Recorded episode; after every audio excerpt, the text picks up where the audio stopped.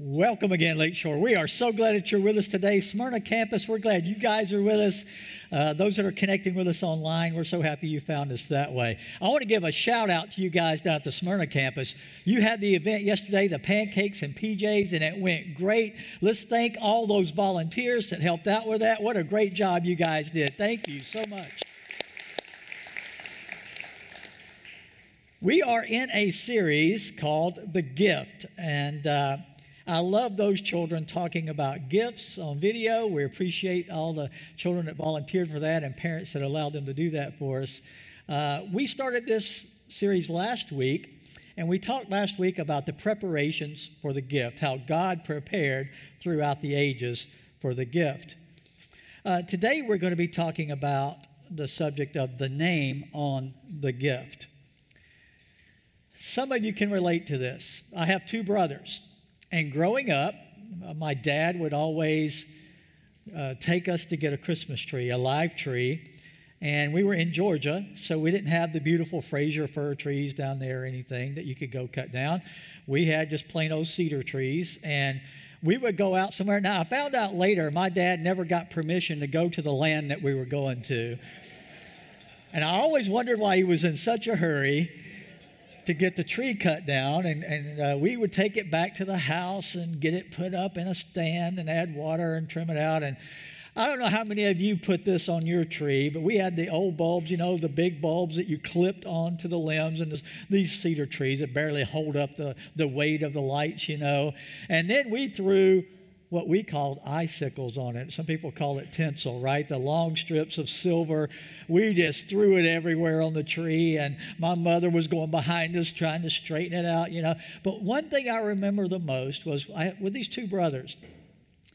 Uh, my parents would start wrapping gifts and putting them under the tree as they purchased them. And so we would get up that day and there would be some more gifts under the tree. Now, we didn't get a lot. And we weren't, uh, you know, sometimes our parents didn't go overboard for Christmas, but there'd be a couple of, of, of gifts under the tree. And me and my two brothers, you know what we did as soon as a present got under there? What would we do? We would shake it, but here's, here's what we'd do we'd look to see whose name was on the gift. Right? That was a big deal. We wanted to know who that gift was for. And our, in our child eyes, if somebody had a bigger box with their name on it than we had, right, we thought they were getting more or better than what we were getting. And not only that, but we kept a count between us of which name had the most on there. You know, which how how many presents you got and you got and I got under that tree. We were counting that very carefully. And my parents were very well aware of it. And you know now, as parents, how sometimes one gift cost what three or four other gifts might cost. But in a child's eyes, it was all about the name on the gift and how many you had, right? That's what it was all about until you opened the gifts and saw the value of the gifts and if it's something you really wanted really badly or not. Because you didn't know until you opened the gift what kind of value the gift had. Today we're talking about a, passage in the Old Testament. Last week we mentioned the prophecies about the coming of Jesus, the Messiah. And I want to go back to an Old Testament uh, section of prophecy in Isaiah chapter 9. Isaiah was written over 700 years before the time Jesus would come. And God spoke through the prophet Isaiah. And in Isaiah 9, and, and, the, the chapter previous to that, in Isaiah 8, Isaiah is prophesying about a terrible thing that was going to happen to these people. A foreign country, the Assyrians, were going to come in and attack and do great damage and destruction to their land to their homes, to their families. Many lives were going to be lost. You see, the people had wandered away from God and they had stopped honoring God the way they needed to, and God allowed this to happen as a form of discipline and punishment for their rebellion and their sin. And so Isaiah speaks to this but he doesn't leave them without hope. He, he describes, he talks about how bad it's going to be, how awful it's going to be, but in chapter 9, he kind of summarizes that and then looks ahead to something better that was coming. Something far better than any of the hard things, the bad things, the suffering that they were going to go through. Let's begin in Isaiah 9 and verse 2. It says this The people walking in darkness have seen a great light. On those living in the land of deep darkness, a light has dawned. I just want to start by looking at a couple of things in this passage that Isaiah is talking about. The first one is that the people are walking in darkness. What, what does it mean to walk in darkness? Well, in that culture, just like in our culture today, I think you could, could divide it into two categories of walking in darkness. The first one would be those who choose evil. There are people who simply know something's wrong, they know it's the wrong thing to do, the bad thing to do, but they choose to do it anyway. It is a willful rebellion and disobedience. And at the time Isaiah wrote this and God spoke through him, there were many who claimed to know God who were still choosing evil as a way of living, as a way of life. And, and, all forms of evil, just like in our culture today, there are all forms of evil. Today, in our world, there are people, and we hate to think of people this way, but who have allowed Satan to have dominion and control over their mind and their heart, and they are choosing to do evil. We see it every day in the news, don't we? Some of you have been victims of that, and that's the second category of people walking in darkness, and that is those who suffer because of evil. Way back in Genesis chapter 6, leading up to the time of the flood, God describes what was going on in the world at that time. In Genesis 6 and verse 5, the Lord saw how great the wickedness of the human race had become on the earth, and that every inclination of the thoughts of the human heart was only evil all the time. We talk about how bad things are now, and there are some really bad things going on. But people act like it's just progressively gotten worse. You know, that in history it was really good and, it, and then just gradually it got worse. It's not true. There has always been evil. There has always been uh, periods in history where evil was more dominant than at other times, more pervasive into the culture than at other times. There has always been that in different parts of the world. Now, I know in our country, we like to think our country wasn't that way, and that it seems like it's gotten worse in our country. And there's some truth to that, but some of that's not true. There's always been evil in our country, too. Now we've got more ability to see it and hear about it every day with the news media and social media and all of that blasting it in front of us all the time. We are exposed to more of it consistently than we've ever been exposed to before. So it's more in front of us all the time than it's ever been. In Isaiah 5, Isaiah, uh, God was speaking through Isaiah to give a warning uh, to the people at, before the Assyrians would come and attack. He said, Woe to those who call evil good and good evil, who put darkness for light and light for darkness, who put bitter for sweet and sweet for bitter. And I think that's what is the hardest thing for those of us who are suffering the consequences of those who do evil is we see people who are simply not telling the truth about evil. They're calling things that God says are evil, they're calling them good and right and celebrating them. And they're calling the things that God says are good and right evil. That's a dangerous place to be. And God says, Woe to those who are doing that. When he says, Woe to those doing that, that's a warning of the upcoming consequences of making those choices. Because it hurts everyone when people choose to do evil and substitute evil for what was supposed to be good and good for evil. It hurts everyone when we do that. So he says, Woe to those who are doing that. Paul Uh, was warning the church in 2 Timothy 3. He was, he was mentoring young Timothy as a leader in the church. And in verse 1 of 2 Timothy 3, he says this. This is 2,000 years ago. But mark this there will be terrible times in the last days. Now, I want you to understand the term the last days. It means the last age. We've been in the last age of the earth since Jesus came. This is not right now, we just started being in the last days. We've been in the last days the whole time. Okay?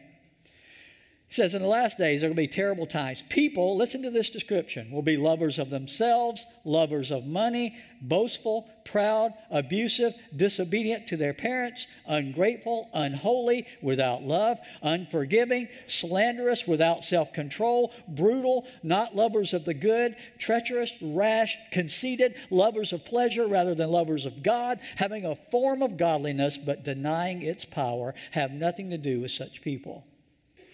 Sounds pretty gloom, doesn't it? Sounds pretty bad. A description of a place to live, doesn't it? Of a place to have to exist with all of that going on. But, friends, the church has always existed in a place like that. From the very beginning of the church, that was already the culture they were in. This is not new for the church the trouble we see, the evil that we see around us as we try to function and exist as children of God. It has always been this way. But the church did not bow down to that or cower to that or shrink back from that. The church advanced and excelled in that culture. And the reason is, I believe, it's because we know the answer to the evil. We know the cure. We know what will truly bless. When you know the truth, it sets you free from being enslaved by the evil that's out there.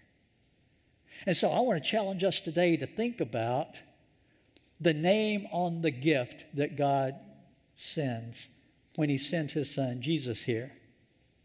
Because I am convinced, and it's sad for me to watch, that even people in the church seem to be losing hope for some reason. And I don't understand it. There's no reason for it. There's absolutely no reason any of us should lose hope, even with the evil that is around us. There's no call for it. I mean, the news is filled with acts of hopelessness and school shootings and suicides and violent crimes and refugees fleeing their countries and human trafficking and drug addictions and divorce and poverty and terrorism. The list can go on and on and on. But here's the problem the world has tried to respond to that in the ways uh, that only, the only way they can.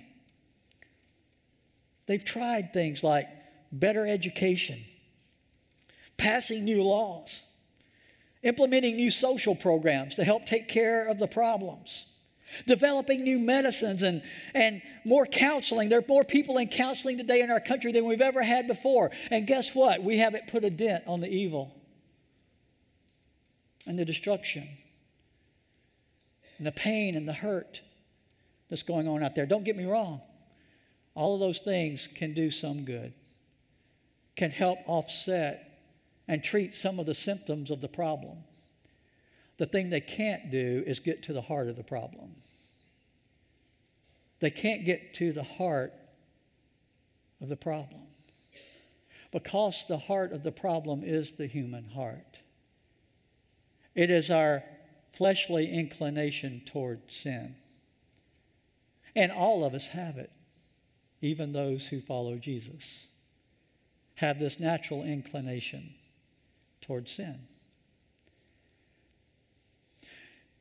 The psalmist in Psalm 107, verse 14, responded to an evil time that God had brought the people out of. And here's what he said He brought them out of darkness, the utter darkness, and broke away their chains.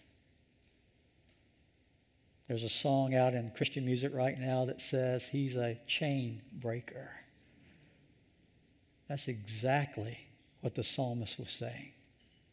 You see, these things that we have in front of us all the time, all this bad stuff, it can just rob us of joy and peace. It can, it can enslave us to fear if we don't know the thing that we need to know, the one that we need to know, who is a chain breaker, who can allow us to break the change of enslavement to the evil in the world.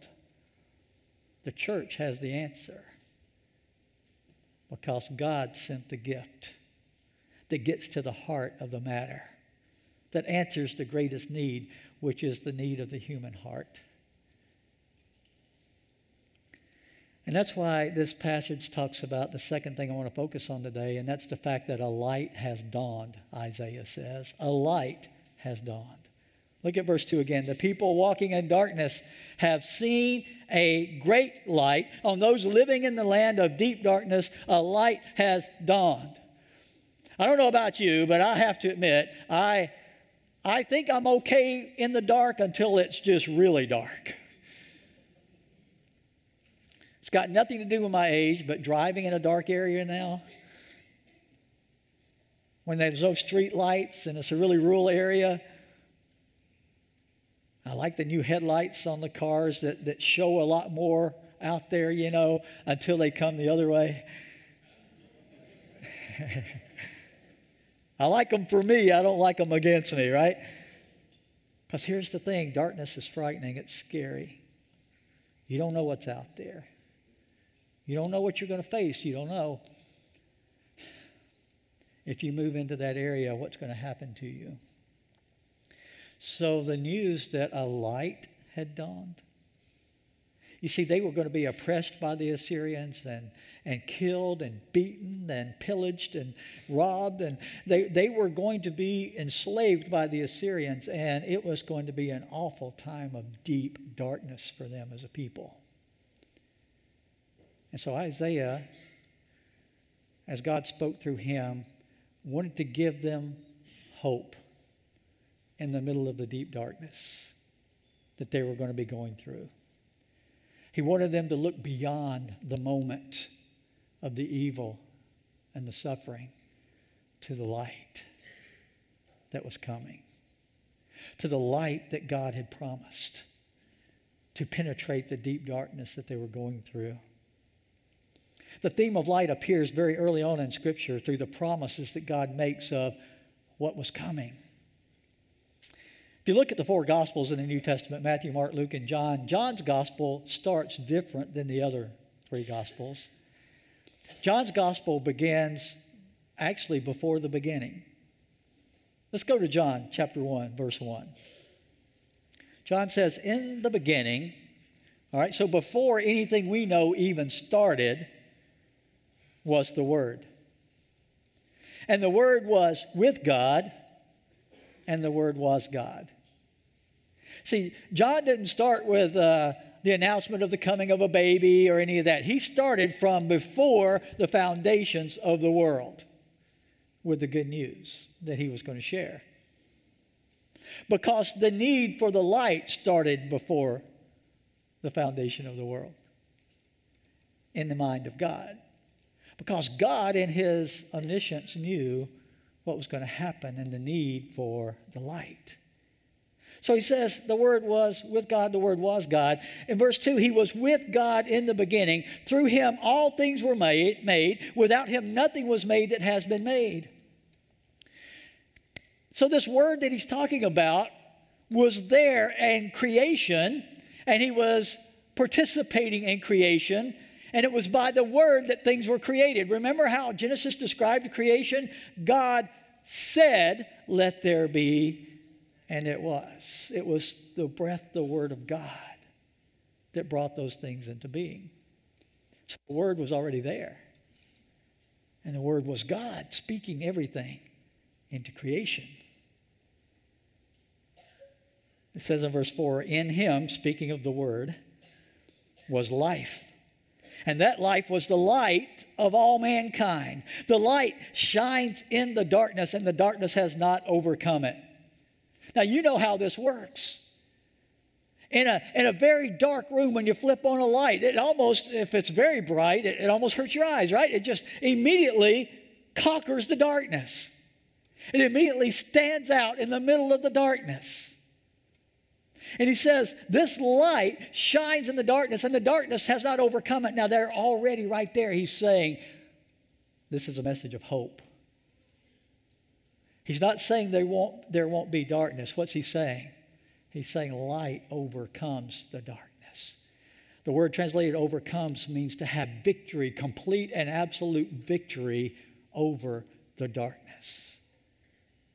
The word that was with God and was God, that created everything, was going to come as the light into the darkness, and it was going to overthrow and conquer the darkness.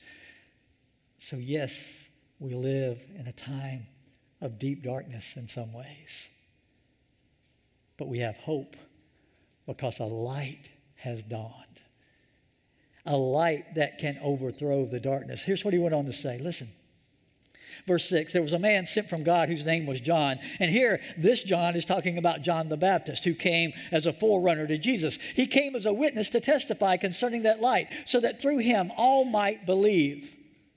He himself was not the light. He came only as a witness to the light. Here's how he describes the light the true light that gives light to everyone was coming into the world. I love that way he was described as the true light because the world is trying to tell us things that are true that are not true according to God that things are good that are not good according to God, that things are acceptable that are not acceptable to God. But this true light tells us the truth about those things. It reveals to us what is really good, what is really right, what will really bless, in comparison and contrast to those things that claim to do that but only bring deeper darkness into our lives. God wanted us to have the light in the midst of the darkness. So, this gift that he sends to us is the gift of the light that he said was coming, that had dawned through the prophet Isaiah speaking of it, as, it, as if it was already there. Because when God makes a promise, something's coming, it's a done deal. See, he wanted them to know this is a done deal. There is light at the end of this. There is light you can look forward to. There is light that will eradicate this darkness that you're going through. Hold on to the hope of the coming of the light. And John says this light was not John the Baptist, it was the one that John was pointing people to. On one occasion, John saw Jesus walking, John the Baptist, and he saw Jesus walking across the area there, and he, he said to the people, Behold, the Lamb of God that takes away the sin of the world. Then he said this I must decrease, but he must increase. He said, I want you to look to the light, the gift that God was giving you when he sent the light into the deepest darkness of this world. In John 8 and verse 12, Jesus leaves no doubt about who they're talking about. says that when Jesus spoke again to the people, he said, I am the light of the world. Whoever follows me will never walk in darkness, but will have the light of life. He's not saying there will not be darkness around you as you walk. He says you will never again walk in the darkness, as if the darkness is overwhelming, as if the darkness wins, as if the darkness conquers. It does not. If you walk in the light as He is in the light, you, through Him, overcome, overthrow the darkness that tries to engulf you in your life. A light has dawned. A light that eradicates the deepest, darkest thing that man can do in this world. And no matter what we're dealing with and how hard it is, if we can have the hope of the light, we can get through it. And we could still have hope. A hope that will not disappoint us, the scripture says. Which leads to the third thing I want us to see today, and that is hope has arrived in the form of this gift of this child we know as Jesus. In Isaiah 9 6, Isaiah was pointing ahead to that child. He said, For, un, for to us a child is born, to us a son is given. And the government will be on his shoulders, and he will be called Wonderful Counselor, Mighty God, Everlasting Father, Prince of Peace. Isaiah not only introduces the child, who he says is the fulfillment of the coming of the light that will eradicate the darkness, he tells us the names that describe this child. I want to take just a moment to look at these names that he gives us. You've heard them a lot. Usually at Christmas time, we look at this passage, but these names tell us something about how Jesus is a gift that brings the light of the world to those that he came to forgive. The first name that he's given is Wonderful Counselor. Now, I know in some other translations it puts a comma after wonderful and then counselor, but in the original manuscripts it's not separated it is together as one name. He is a wonderful counselor. I said earlier that the world turns to counseling a lot to try to help us deal with the mess of our lives. And that's not a bad thing. I'm not discrediting that. I'm not saying we shouldn't do that. If you're getting some good counseling with a struggle that you're going through, that's a courageous step to take. That's great. I'm so thankful you're doing that. What I'm saying is the counsel needs to point to the wonderful counselor. If it's not pointing you to the wonderful counselor, then the counsel will always lack something that you need, and that something is the light that you need in your life to eradicate the darkness. You see, there's no other power that destroys the darkness except that light that Isaiah said was coming. And he said this light is coming through this child. And this child was going to be a wonderful counselor. That idea of being a wonderful counselor, the word counselor means to, to give us teaching that brings clarity to life. you see, we're confused. We're confused about what blesses and what curses, about what, what brings joy and lasting joy, and compared to temporary moments of happiness. We're, we're confused about what a family's supposed to be like and what it's supposed to look like. We're confused about marriage, about raising children. We're confused about whether we're a boy or a girl in our culture today. But this light brings clarity, it exposes the truth about these things. In Isaiah 55, verse 9, it says, As the heavens are higher than the earth, so my ways are higher than your ways, and my thoughts than your thoughts. God is saying, I, I actually know better than you know what's good and what's right, what blesses and what hurts. I actually know better than you know. He's not saying you're not smart. He's not trying to discredit your intelligence or your training or your knowledge. That's not what he's doing. He's just saying, I've got knowledge you don't have. I've got understanding you don't possess. I've got wisdom that's greater than anything you know as a human being on this earth. Paul in Romans 11 speaks of that, that wonderful counselor this way. He says, Oh, the depth of the wisdom and the knowledge of God, how unsearchable his judgments, his paths beyond tracing out. Who has known the mind of the Lord, or who has been his counselor? I love that question that Paul throws in there. Sometimes we think we're God's counselor. Now, we might not say it out loud, but what we do is we read God's counsel, we hear what He says, and we say, But God, you don't understand. You don't know my situation. You don't know how I feel. You don't know what I'm going through. You don't know what I've already experienced and why I know this is better.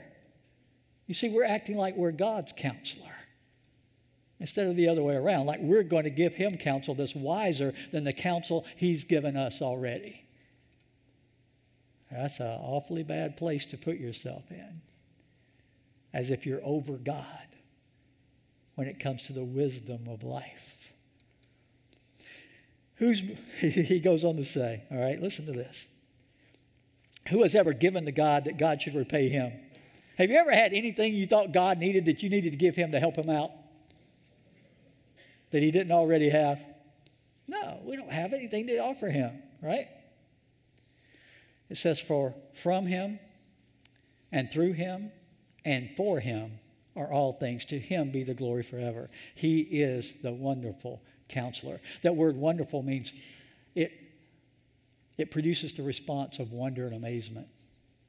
When you understand the wisdom of God, it should cause us to have amazement at God that He would share that great wisdom with us so that we can know the truth, that the light could expose the truth for us, so that we would not be enslaved by the darkness in this world. He's also said, not just wonderful counselor, he's called mighty God. And, and that word uh, translated mighty God means the God whose power is limitless. It's a, it's a word that is used for the creator God, for the power uh, that was, uh, that God used in creation, especially. It's used in other places too, but especially connected to that. I mean, if he could create everything from nothing, which, by the way, is the problem with every other theory of where things came from, is how did something come from nothing, right? If God could, could speak things into being, that's a power greater than any power we know that human beings have ever seen or experienced. He is the mighty God. Remember John? We looked at it in verse 1. In the beginning was the Word, the Word was with God and was God. Through him, all things were made. Without him, nothing was made that has been made. This light that came is the light that had the power to create everything that exists. That's the light God sent us. That's the gift that he sent. He's not only the mighty God, it says he's the everlasting Father. The word translated everlasting in the original language is, is, is a powerful, interesting word. It could be translated the Father of eternity. Everlasting Father, the Father of eternity. We get so wrapped up in time and space and the years we have on this earth, we forget. I still forget occasionally as I'm going through the business of life that this is just a speck of our lives. We're going to exist for eternity. And this gift that God sent is the Father of eternity. He's the one who rules over and has authority and control for all eternity. He's the one who causes it to exist and maintains it and provides everything that's needed in it. He's the Father of all eternity. And He gives birth to us as eternal beings that He wants to spend eternity with in His presence. He is the everlasting Father. John 8 58, Jesus said, Very truly, I tell you, before Abraham was born, I am. And, and again, what Jesus is saying, I am means I have always been. Not just before Abraham, but go back as far as you want to go. I was already there. Go back further than that. I was already there. Go back as far as you can, as, you, as far as you can think. I was already there. I am means I have always been and always will be. This is the light, this is the gift that God sent, the light that had dawned that eradicates the deepest darkness in our world. He's the everlasting Father, He's the Prince of Peace. You remember the angel's announcement to the shepherds in Luke 2? Glory to God in the highest, and on earth, peace to those on whom his favor rests.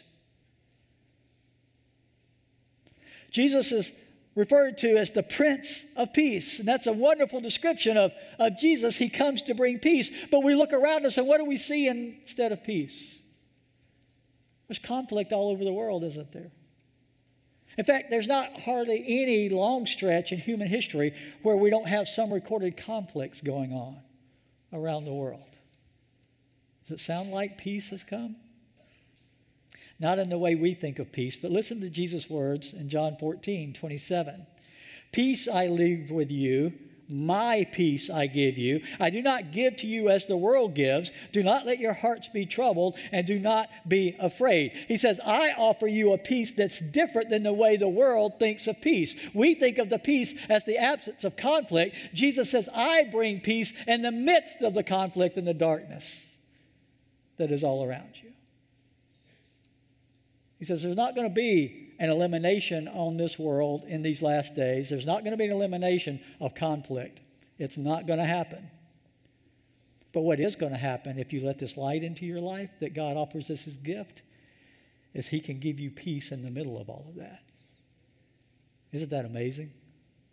That's a peace that is not disturbed by or destroyed by changes in your circumstances out there. We're told, remember in Philippians, to, to take our request to God, and the peace of God that is beyond our ability to understand will keep our hearts and our minds in Christ Jesus. He's saying, When you have concerns or needs, you need to know where to go. And the light has revealed that where you go is to a Father who loves you, who gave you everything you need, who will take care of you and provide for you so that you can have peace even in the midst of a deep darkness around you. You see, that's the peace everybody needs right there. That's the peace we all need because in this world we're going to have trouble. Can we have peace even though there's trouble in the world? Jesus says, I am that peace for you in the midst of that trouble.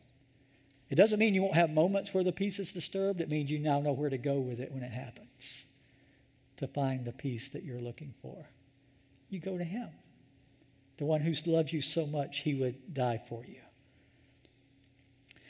In Colossians 1, verse 19, it says this For God was pleased to have all his fullness dwell in him, speaking of Jesus, and through him to reconcile to himself all things, whether things on earth or things in heaven, by making peace. How did he make peace? Through his blood shed on the cross. You see, you can't have true, lasting peace until you make peace with God. He's the source, right? He's the source, the power, the provision for peace. So, in order to have peace, you have to be in a right relationship with Him because He's the source of your peace. As long as you keep running from Him, keep trying to stay separated from Him, stop. Uh, as long as you keep trying to not come under Him and, and let Him cover you and lead you and guide you, you're going to struggle with this peace thing. You're not going to be able to have it for long periods of time because He is the source of the peace. But through what Jesus did on the blood, by shedding his blood on the cross, he made the way for us to come back into a right relationship with him and have that peace that passes all understanding. God wants to give you his peace, but it's found through a relationship with him that's made possible through the blood of Jesus. You can't have peace without coming to the Father through the Prince of Peace, his son Jesus. We can try all the programs, social programs, elect all the politicians you want to elect, and institute all the social programs you want to institute to make people behave and do good and live at peace. And guess how well that has always worked? It has never worked, ever. Those things are not bad, they're not evil, but those things alone can never sustain peace. Only through the Prince of Peace can you have that peace. The last thing I want to close with today is this this amazing gift, the light that penetrates the darkness, that gives peace that's beyond understanding, this gift has your name on it. It has my name on it. If you're looking under the tree for the best gift you could ever get, and you're looking for your name on the tag, this gift has your name on it already.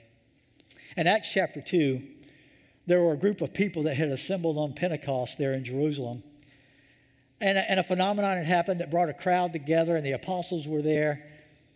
And Peter stood up from among the other apostles and he preached the gospel for the very first time it had ever been preached.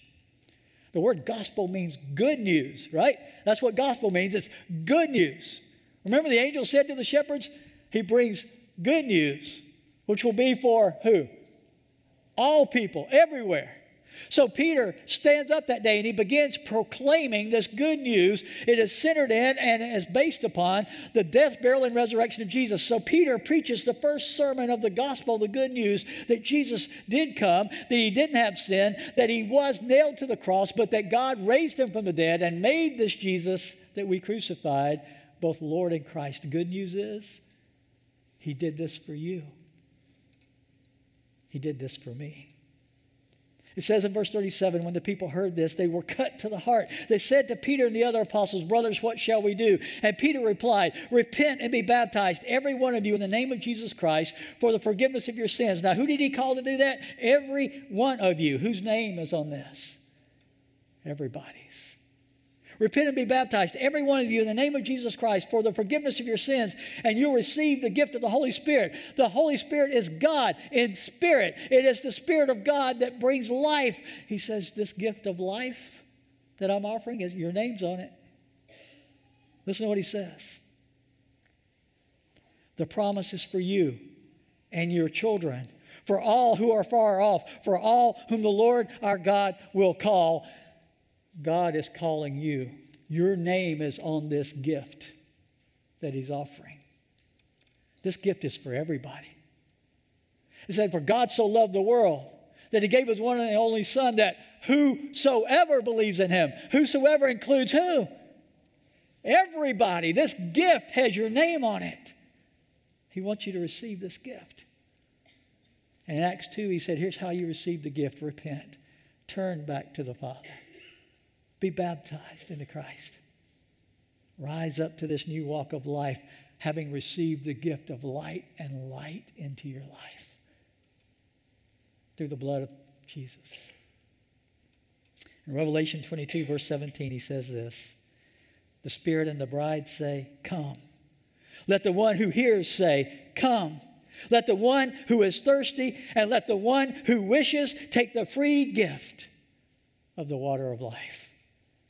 This gift has your name on it. Let's pray. Father,